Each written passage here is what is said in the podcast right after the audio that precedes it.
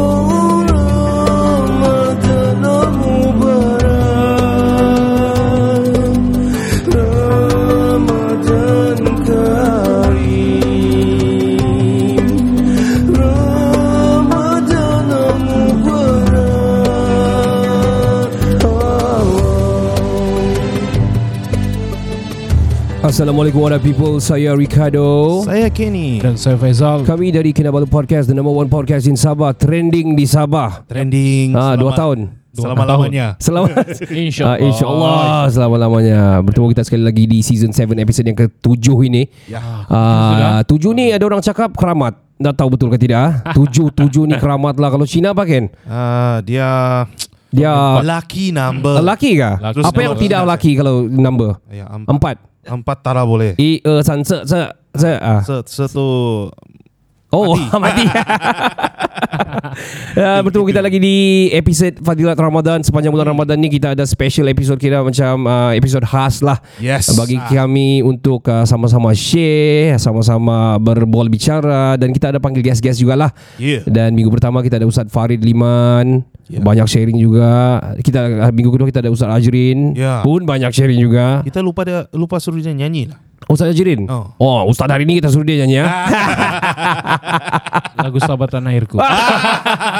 oh, tapi dia asal tempat lain tapi tiada masalah. Ah, boleh ah. boleh, boleh. Ah, kepada semua yang berada di Facebook sekarang ni kita buat live Facebook.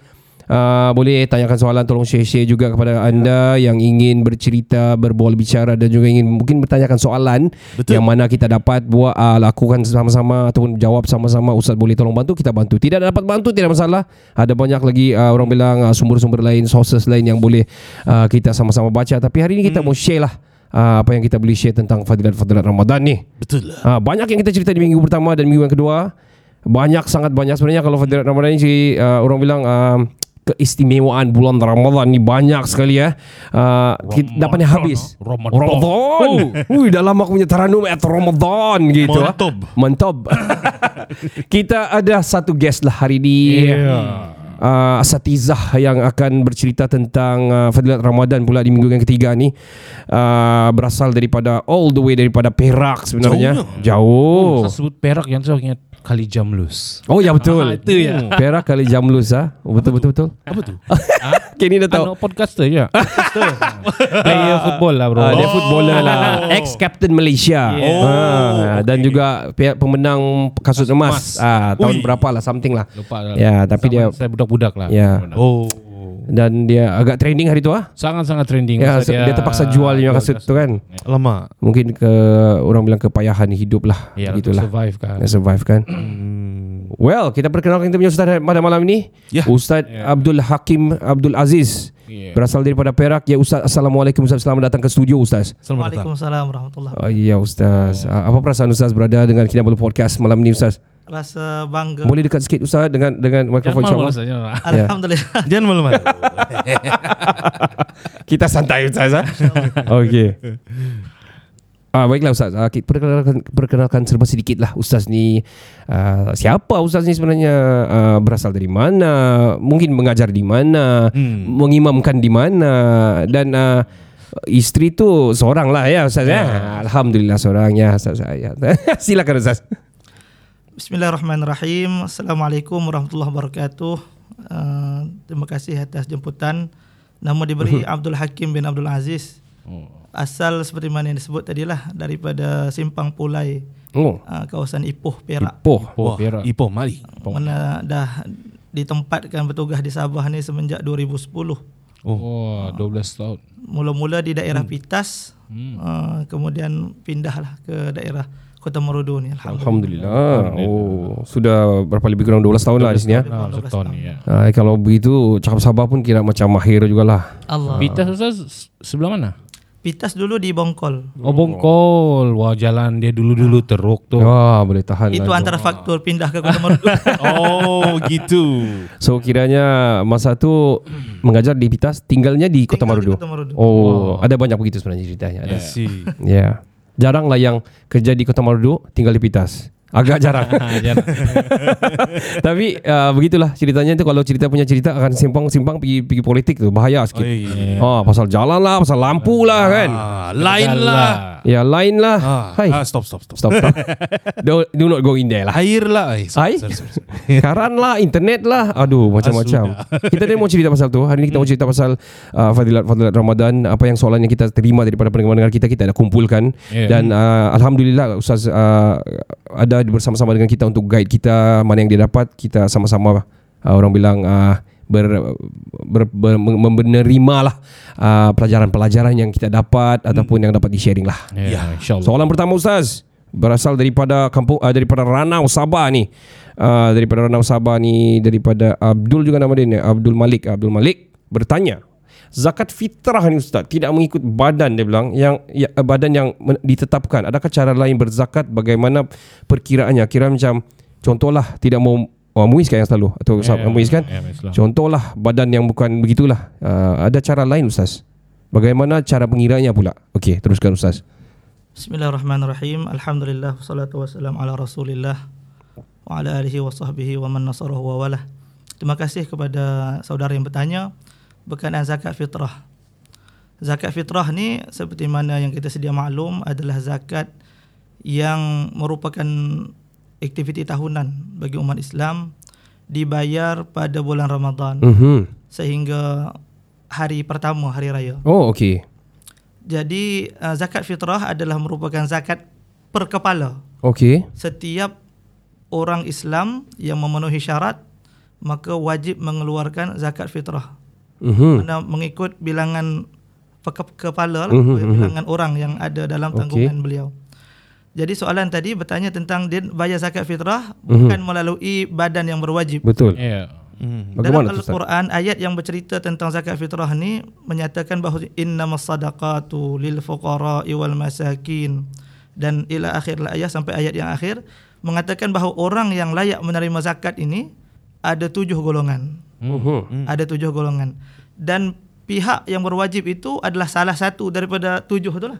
Oh. Hmm. Ha, dipanggil amil, orang yang bertanggungjawab untuk mengutip zakat. Okey. Ya, amil, amil. Amil. Amil lah. Ah, kita Okey. biasa dengar sekarang kan Hmm. mm. Ya, ya. zakat. Ah itu mereka itulah adalah merupakan salah satu daripada tujuh orang yang layak menerima zakat. Okey. Jadi pada asasnya zakat itu perlu diberikan kepada salah seorang daripada tujuh itu. Mhm. Jadi amil cuma salah satu. Betul. Maknanya ada enam lagi pilihan lain Okey. untuk kita menyalurkan Oh, zakat itu. okey. Ah, untuk kita salurkan zakat itu. Cuma apabila ada fatwa yang mengatakan zakat mesti dibayar kepada amil. Oh. Ah, ada fatwa begitu. Okey. Uh, macam ada setengah negeri memang ada fatwa Mhm. yang mengatakan zakat cuma boleh dibayar kepada Diwajibkan. diwajibkan mesti melalui Kepada pemungut. ah, kepada Ah. pemungut sahaja, Okey, okey. sahaja. Maka apabila satu orang dia bayar kepada yang lain daripada pemungut, Mhm. apa hukumnya? Hukumnya sah. Okey. Cuma dia salah sebab dianggap berdosa kerana melanggar fatwa Okey. Oh, mengikut negeri itulah. mengikut negeri. Okey, okey. Cuma untung kita negeri Sabah setakat ni saya belum jumpa fatwa begitu. Ah. Okey, alhamdulillah. Setakat ni Ya. saya belum jumpa fatwa begitu. Jadi maknanya kita boleh pilih lah sama ada nak bagi kepada pusat zakat Mhm. ataupun nak bagi sendiri kepada enam golongan atau Yang lain. Okey. asnaf. Asnaf. Ah, okey. Perkiraannya Ustaz. Ya. Uh, perkiraannya iaitu setiap satu kepala Mhm. satu orang harga satu gantang beras. Oh. Satu gantang beras dan dah ditetapkan negeri Sabah ni satu gantang beras itu adalah RM7. Bersama Oh, RM7 lah. lama sudah aku dah dengar gantang. Ya. Macam tahun-tahun lepas juga RM7 ya. Ya, yang selalu aku dengar aku makan uh, mureh ataupun masak sungkai bergantang-gantang. Yang saya tahu satu gantang baras. ya betul okey. Oh RM7 gitu. Ah itu perkiraan ya. RM7. Ah, Jadi kalau ada semoga- 10 orang Okay. 70 lah kan. Ya, betul betul betul. Okey lah okey. Uh, jadi Abdul Malik ya, daripada Ranau semoga terjawab soalan anda ya. Ya. Kita akan terus ke soalan seterusnya. Ya, ini daripada Kenny. Ha, untuk makluman semua, ya, saya terpaksa disclaimer jugalah. Kenny ini bukan ber, beragama Islam. Ya saya. Tapi dia cool lah ha? Sama-sama kita bercerita dan berbual bicara tentang agama Islam juga Sebab bagi saya agama ni Semua mengajar yang baik-baik sajalah Ya. Tidak Pun ada ini ilmu. Iya betul Tiada yang ajar tidak bagus Dan uh, semua ke, ke jalan yang lebih baik lah Ya. Iya Ken ni soalannya Ini dari siapa Ken? Ini soalan dia dari Oh dia tidak bagi nama. Mhm. Tapi dia interested untuk tahulah. Aha. Um, macam mana kalau seorang tu mualaf? Hmm. I- Begitukah cara sebut dia? Betul Ya, betul mu'alaf. Betul Mualaf. Ya. Tapi belum daftar dan masih beragama bukan Islam dalam database, Mhm. dia masih perlu puasa kah? Ataupun kalau dia puasa, sah atau tidak puasa dia? Aha. Itu pertanyaannya. Ya ya ya Ustaz faham soalan tu Ustaz? InsyaAllah. Oh, okey okey ora. Jadi seorang muallaf, maksud muallaf adalah orang yang baru memeluk agama Islam. Iya betul Ya. Kalau dikira maksud asal secara literal, maksud muallaf tu orang yang dijinakkan hatinya. Mhm. Mana baru masuk lah Aha. kan? Ah, baru masuk Islam. Jadi ap- masuk Islam ni macam mana cara masuk Islam? Mhm. Masuk Islam dengan mengungkapkan mengucapkan dua kalimah syahadah. Betul Dia menyebut asyhadu an la ilaha illallah Hmm. wa asyhadu anna muhammadar rasulullah. Masya Dan dia memahami arti dia Mhm. uh, bahawasanya dia mengakui tiada Tuhan lain kecuali Allah. Mhm. Dia mengetahui dan mengakui Nabi Muhammad SAW itu adalah utusan Allah. Mhm. Artinya dia Islam sudah. Oh. Hmm. M- Bahagian mengisi borang apa nama mendapatkan kad Islam ada nombor pendaftaran itu cerita birokrasi lah. Itu Oh. Dokumentasi lah. Okey okey. I see. Zaman Nabi Muhammad SAW saya tak pernah jumpa ada borang untuk masuk Islam. Eh, orang.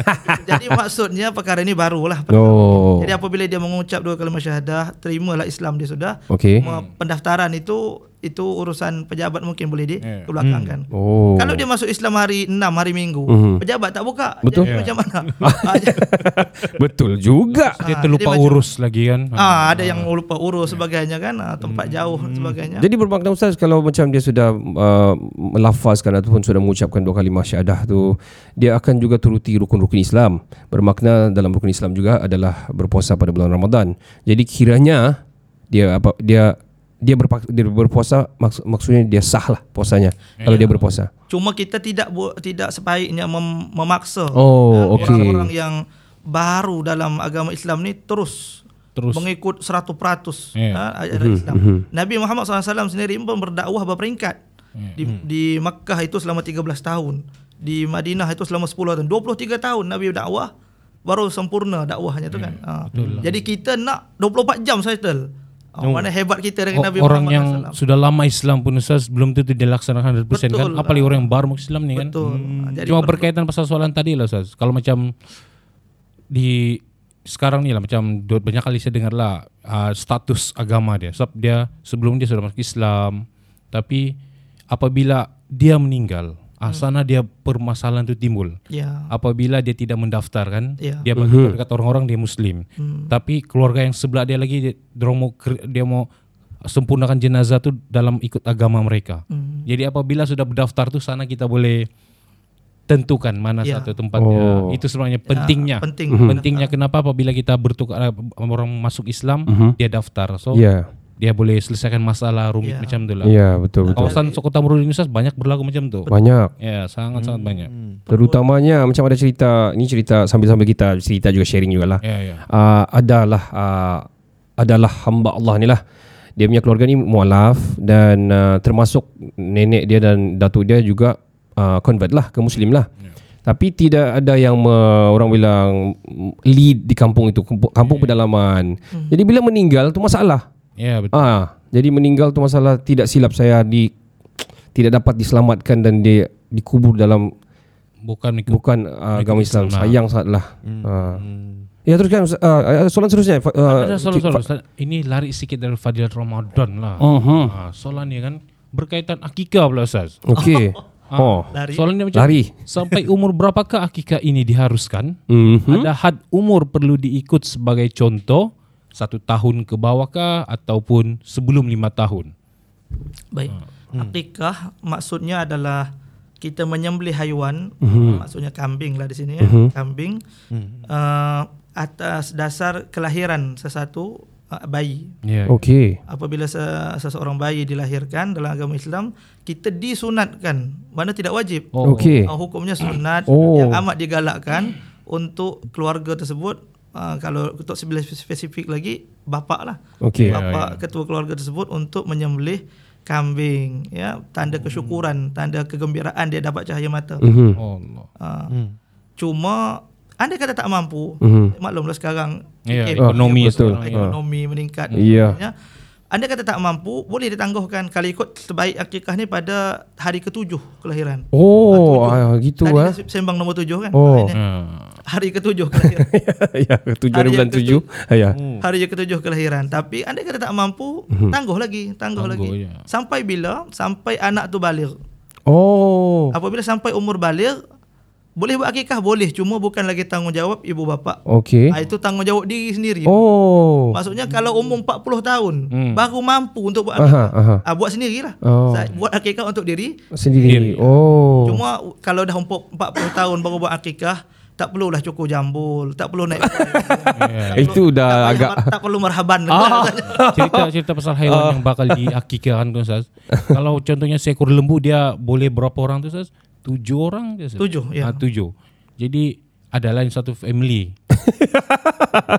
Satu kampung. Bila, bila apa itu? Bila sudah dia jadi ada anak, lepas tu dia pun mau akikahkan anak dia, dia sembelih lah lembu kan. Ha. Jadi Ustaz dia terus masukkan sekali ah siapa pun mas oleh kerana lembu ni oleh, boleh tujuh orang siapa pun maulah Saya selitkan sekali ah. tu macam gitu Ustaz boleh Jadi maksudnya dalam seekor lembu tu Ah. ada bahagian korban, ada bahagian akikah. Ah. Gabung boleh. boleh boleh Oh, ah, okey okey. maksud di sana jimat Jimat satu hal Tapi kita kan Kalau berbalik kepada kita sendiri Ah, Islam ya, kan ya, Macam ya. kita banyak yang mualaf lah Ya, ya. Keluarga macam saya pun Keluarga-keluarga yang mualaf ar- Arwah bapak saya pun Yang baru Ya. convert Apa semua Macam Faizal pun daripada Ah. kita, kita minoriti dusun ramai Ya. keluarga kan yang non muslim Ya Jadi bila convert Macam kami misalnya Kami tak tahu Kami pernah kena akikah kan tak Masa kecil kan jadi- ha. Jadi bila ada tu selit-selit Jimat Jimat. Oh terima kasih dengan jawapannya tu Ustaz Kita teruskan ke soalan yang seterusnya Ustaz ya Ah, ni ini uh, ini okey best kit yang cerita ni. Saya suka dan masa kecil masa kecil ni orang bercerita tentang kisah-kisah nabi lah. Oh. Jadi ustaz kalau ada uh, kisah nabi ataupun sahabat ataupun apa jua yang mengenai bulan Ramadan yang ustaz boleh share yang mungkin boleh orang bilang menaikkan orang punya uh, semarakan lagi lah uh, Ramadan ibadah puasa ni uh, boleh ustaz boleh share. Saya suka ni Lagi- cerita-cerita ni. Bila lagi kita hampir ke 10 Ah, malam 10 tahir ya betul betul betul. Bismillahirrahmanirrahim berkenaan kisah bulan Ramadan ya. Mhm. Saya rasa mungkin asatizah yang sebelum ini dah cerita banyak tentang Ramadan, kelebihan dan sebagainya. Mhm. Mungkin hari ini saya nak cerita berkenaan yang uh, apa ni? Macam sisi negatif sikit. Oh okey okey. Hmm, Mungkin kita dengar dulu macam mana negatif ke tidak. Ya. hmm. Pada zaman Rasulullah SAW ada dua orang perempuan yang didapati suka berpuasa. Oh. Suka sangat puasa. Kalau puasa Ramadan ni apa lagi lah. Hmm. Di luar Ramadan pun suka berpuasa. Hmm. Oh. Satu hari dua orang perempuan ni dibawa di hadapan Nabi Muhammad SAW kerana terlampau rajin berpuasa, terlampau kuat berpuasa sampai lemah badan hampir jadi macam uh, tak bermaya, jadi, Mhm. jadi lemah. Lemah. Lalu mereka tak mau bersungkai. Mereka tak tak nak batalkan puasa mereka. Oh. Buat dalam keadaan begitu pun kuat sangat puasa. Hmm. Hmm. Bawa depan Nabi minta Nabi arahkan. Ya Rasulullah SAW tolong arahkan mereka berdua ni berhenti daripada puasa. Mhm. Dah mudarat pada diri sendiri. Betul. Okay. Hmm. Lalu Nabi SAW mengatakan tidak mereka tak berpuasa pun. Nabi Muhammad SAW minta satu bekas Mhm. macam mangkuk begitu. Mhm. Bekas yang kosong disuruh kedua-dua perempuan tadi muntahkan apa yang mereka makan. Para Hmm. sahabat terkejut. Eh, mereka berdua ni memang puasa. Hmm. Memang tak makan, badan lemah. Muntahkan sekarang apa yang kamu makan. Hmm. Lalu dibuat macam cara muntah, betul-betul keluar daging-daging yang mentah Oh. daripada mulut dua orang perempuan tersebut. Oh. Akhirnya penuh mangkuk tersebut dengan daging-daging yang mentah. Ha.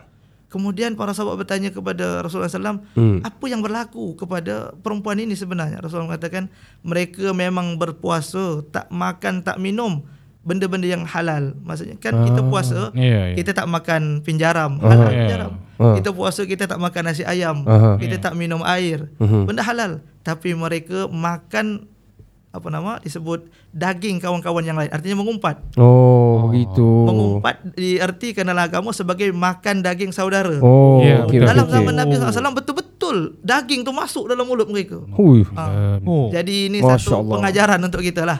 Dalam bulan Ramadan kita tahan lapar, tahan dahaga Mhm. dan tahan juga daripada perkara-perkara yang diharamkan Allah Taala. Okey. Mata, telinga, mulut, tangan, Hidung. share apa-apa Ha. sebagainya tu pun kita kawal lah. Oh. Supaya tidak hilang pahala puasa. Mata ni Ustaz supaya mu kawal. Sebab tu Ustaz saya tidak pergi bazar. Ah, okey Ya okey. betul lah kan. Ya, kalau dia TikTok uh, padam lah TikTok tu ah. Ha.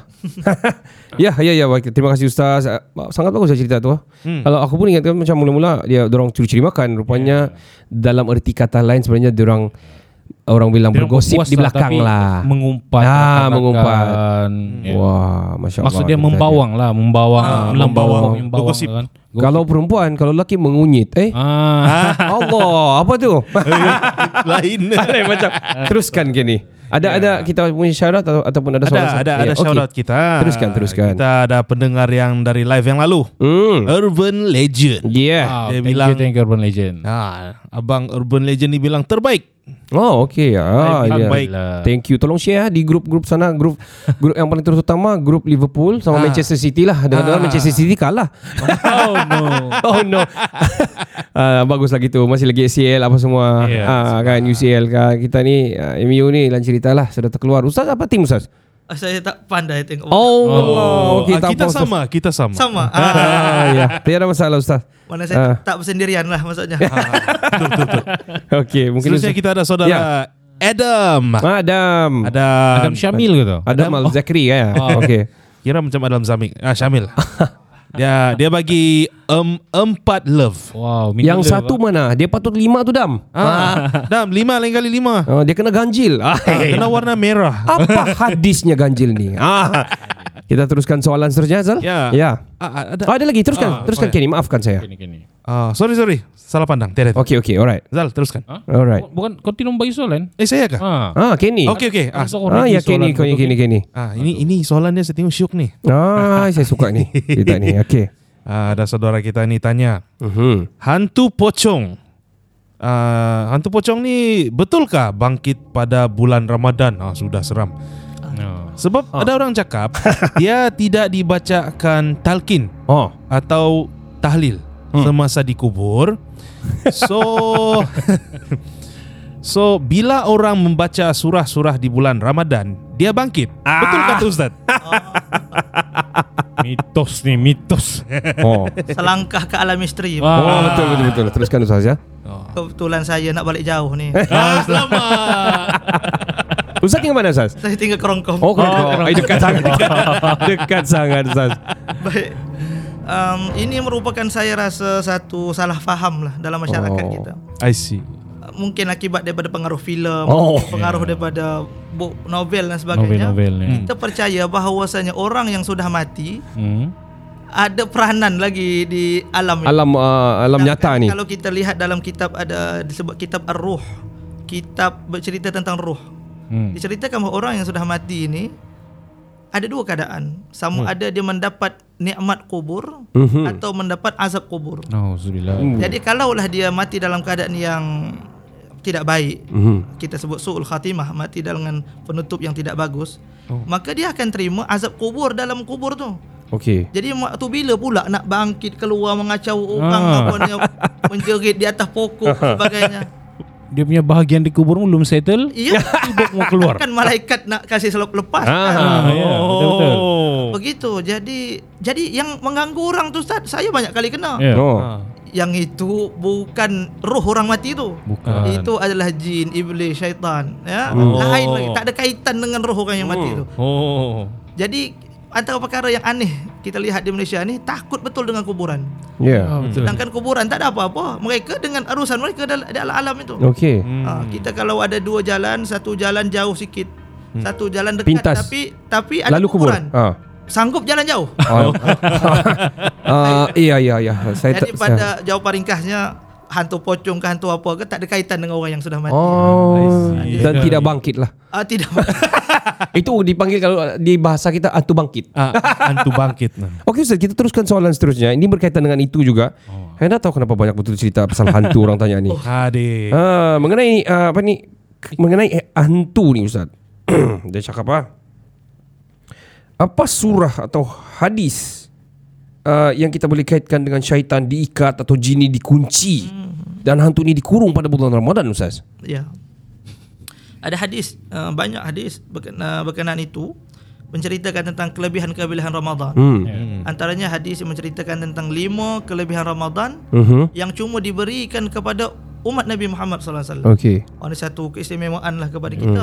Hmm. Kita i- pengikut Nabi Muhammad SAW dapat lima keistimewaan yang tak pernah didapat oleh orang-orang yang pengikut Nabi sebelumnya. Oh. Masya Allah. Ant- salah satu dari lima, sebut lima-lima nanti. Okey. Lambat kita selesai kan. Okey, iyalah iyalah betul. Jadi salah satu dari lima itu adalah tusfadu maradatus syayatin. Diikat, dirantai, dipenjarakan syaitan-syaitan yang jahat. Hmm. Khas untuk bulan Ramadan. Hmm. Oh. Jadi untuk bulan Ramadan Allah Subhanahu taala tidak membenarkan iblis syaitan ni berkeliaran lah mengganggu mengacau manu, Mhm. manusia. Hmm. Jadi diikat dirantai dan letak tempat yang jauh daripada manu, Okey. manusia. Okey. Cuma untuk memahami hadis ini sebahagian orang kata, "Ai, kalau betul syaitan sudah kena ikat kena rantai, Mhm. kenapa masih ada orang buat jahat? Aha. Masih ada orang buat jahat." ah di situ kita muhasabah diri. Oh. Kejahatan ke, uh, maksiat itu bukan berlaku semata-mata syaitan. Hmm. Ada dua kan dia punya Betul, betul. sumber melakukan kejahatan. Pertama syaitan, yang kedua nafsu. Oh. Ah, jadi artinya kalau syaitan dah diikat, masih jahat lagi, Mhm. itu Nafsu lah itu. nafsu lah itu. ah, jawapannya kan? Ah, jawapannya nafsu. lah. Dia yang syaitan. Ai. Ha, dah. Dia lagi mau diikat. Ai. Nanti di akhirat nanti dia udah diikat. nanti di akhirat nanti ketika mana ditanyakan tentang kesalahan dia, Hmm. kata, kamu dulu tidak solat, kamu dulu dedah aurat, Hmm. kamu dulu begini begitu begini. Dan dia akan menyalahkan syaitan. Ini semua godaan syaitan ya Allah, Hmm. bukan salah aku. Hmm. Syaitan bilang, aku satu kali saja bisik sama kau. Yang sampai ujung tahun kau nak pergi sembahyang tu kenapa? Allahu akbar. Iya betul Jadi betul. ini lah. ini semua itulah ada dua. Kadang-kadang syaitan ni dizalimi juga, Mhm. selalu dipersalahkan. Ya. Sian. Sedangkan kadang-kadang dia cuma menghasut, Hmm. uh, menggoda, i- uh, yang ikut Selebihnya tu selebih tu urut. itu yang lebih besar dibuatnya. Iya. Aduhai. Ini maksudnya nafsu lah punya pasal lah. Itu Hey. satu bela- berkenaan memang diikat Mhm. secara secara hakiki. Mhm. Satu lagi maksud yang ulama mengatakan kerana pada bulan puasa kita tidak makan dan tidak minum. Mhm. Ya. Jadi saluran urat darah kita ni menjadi semakin kecil. Okey. Oh. Dan itu menyempitkan syaitan untuk limpas di Oh. dalam badan kita. Oh okey. Oh. Dan syaitan untuk sampai ke jantung itu perlu melalui saluran darah. Mhm. Jadi bila saluran darah tu mengecil, dia menyusahkan dia seolah-olah dia diikat. Mhm. Oh. Ah jadi ada dua arti lah. Satu maksudnya memang diikat secara hakiki, Mhm. yang kedua diikat secara metafora, Oh. Oh. secara kiasan. Kiasan. Oh. We gonna take a short break. Yep. Uh, itu adalah cerita yang sangat bagus pada part yang pertama. Wah. Uh, Seram, sharing-sharing daripada Ustaz. Ya. Tapi jangan ke mana-mana. Kita akan kembali selepas ini. Penaja kita pada kali ini season 7 episode yang ketujuh ini adalah orang Kota Merdu tinggal Jepun. Uh, dan untuk mengetahui lebih lanjut uh, mengenai sponsor kita dan tajaan kita ini. Kita follow dia punya eh kenapa itu seram ah? Ah, follow Johan punya journey lah di ah, YouTube. Ya. Ya, subscribe terus lah, Hmm. like, share sekali channel lagu dari langit tu. Hmm. dan semualah dia punya media sosial yang ada. Ya, Hmm, free Dia- juga tuh. Ya, kalau kamu tengok dia punya uh, product talk last week kita ada buat. Ya. Yup. Dan dia ada bercerita tentang bagaimana dia puasa di sana, Ya. berapa jam dia berpuasa, dia seorang-seorang di sana, uh, masjid jauh apa semua. Ya. Tapi alhamdulillah dia masih belum break dia punya puasa lah. Alhamdulillah. Bagus. Kita jangan kemana-mana, kita akan kembali selepas ini dan uh, kita akan terus ke part yang kedua. Hai, saya Johan, orang pertama tinggal Jepun dari channel Laga dari Langit. You are now listening to Kinabalu Podcast, number one podcast in Sabah.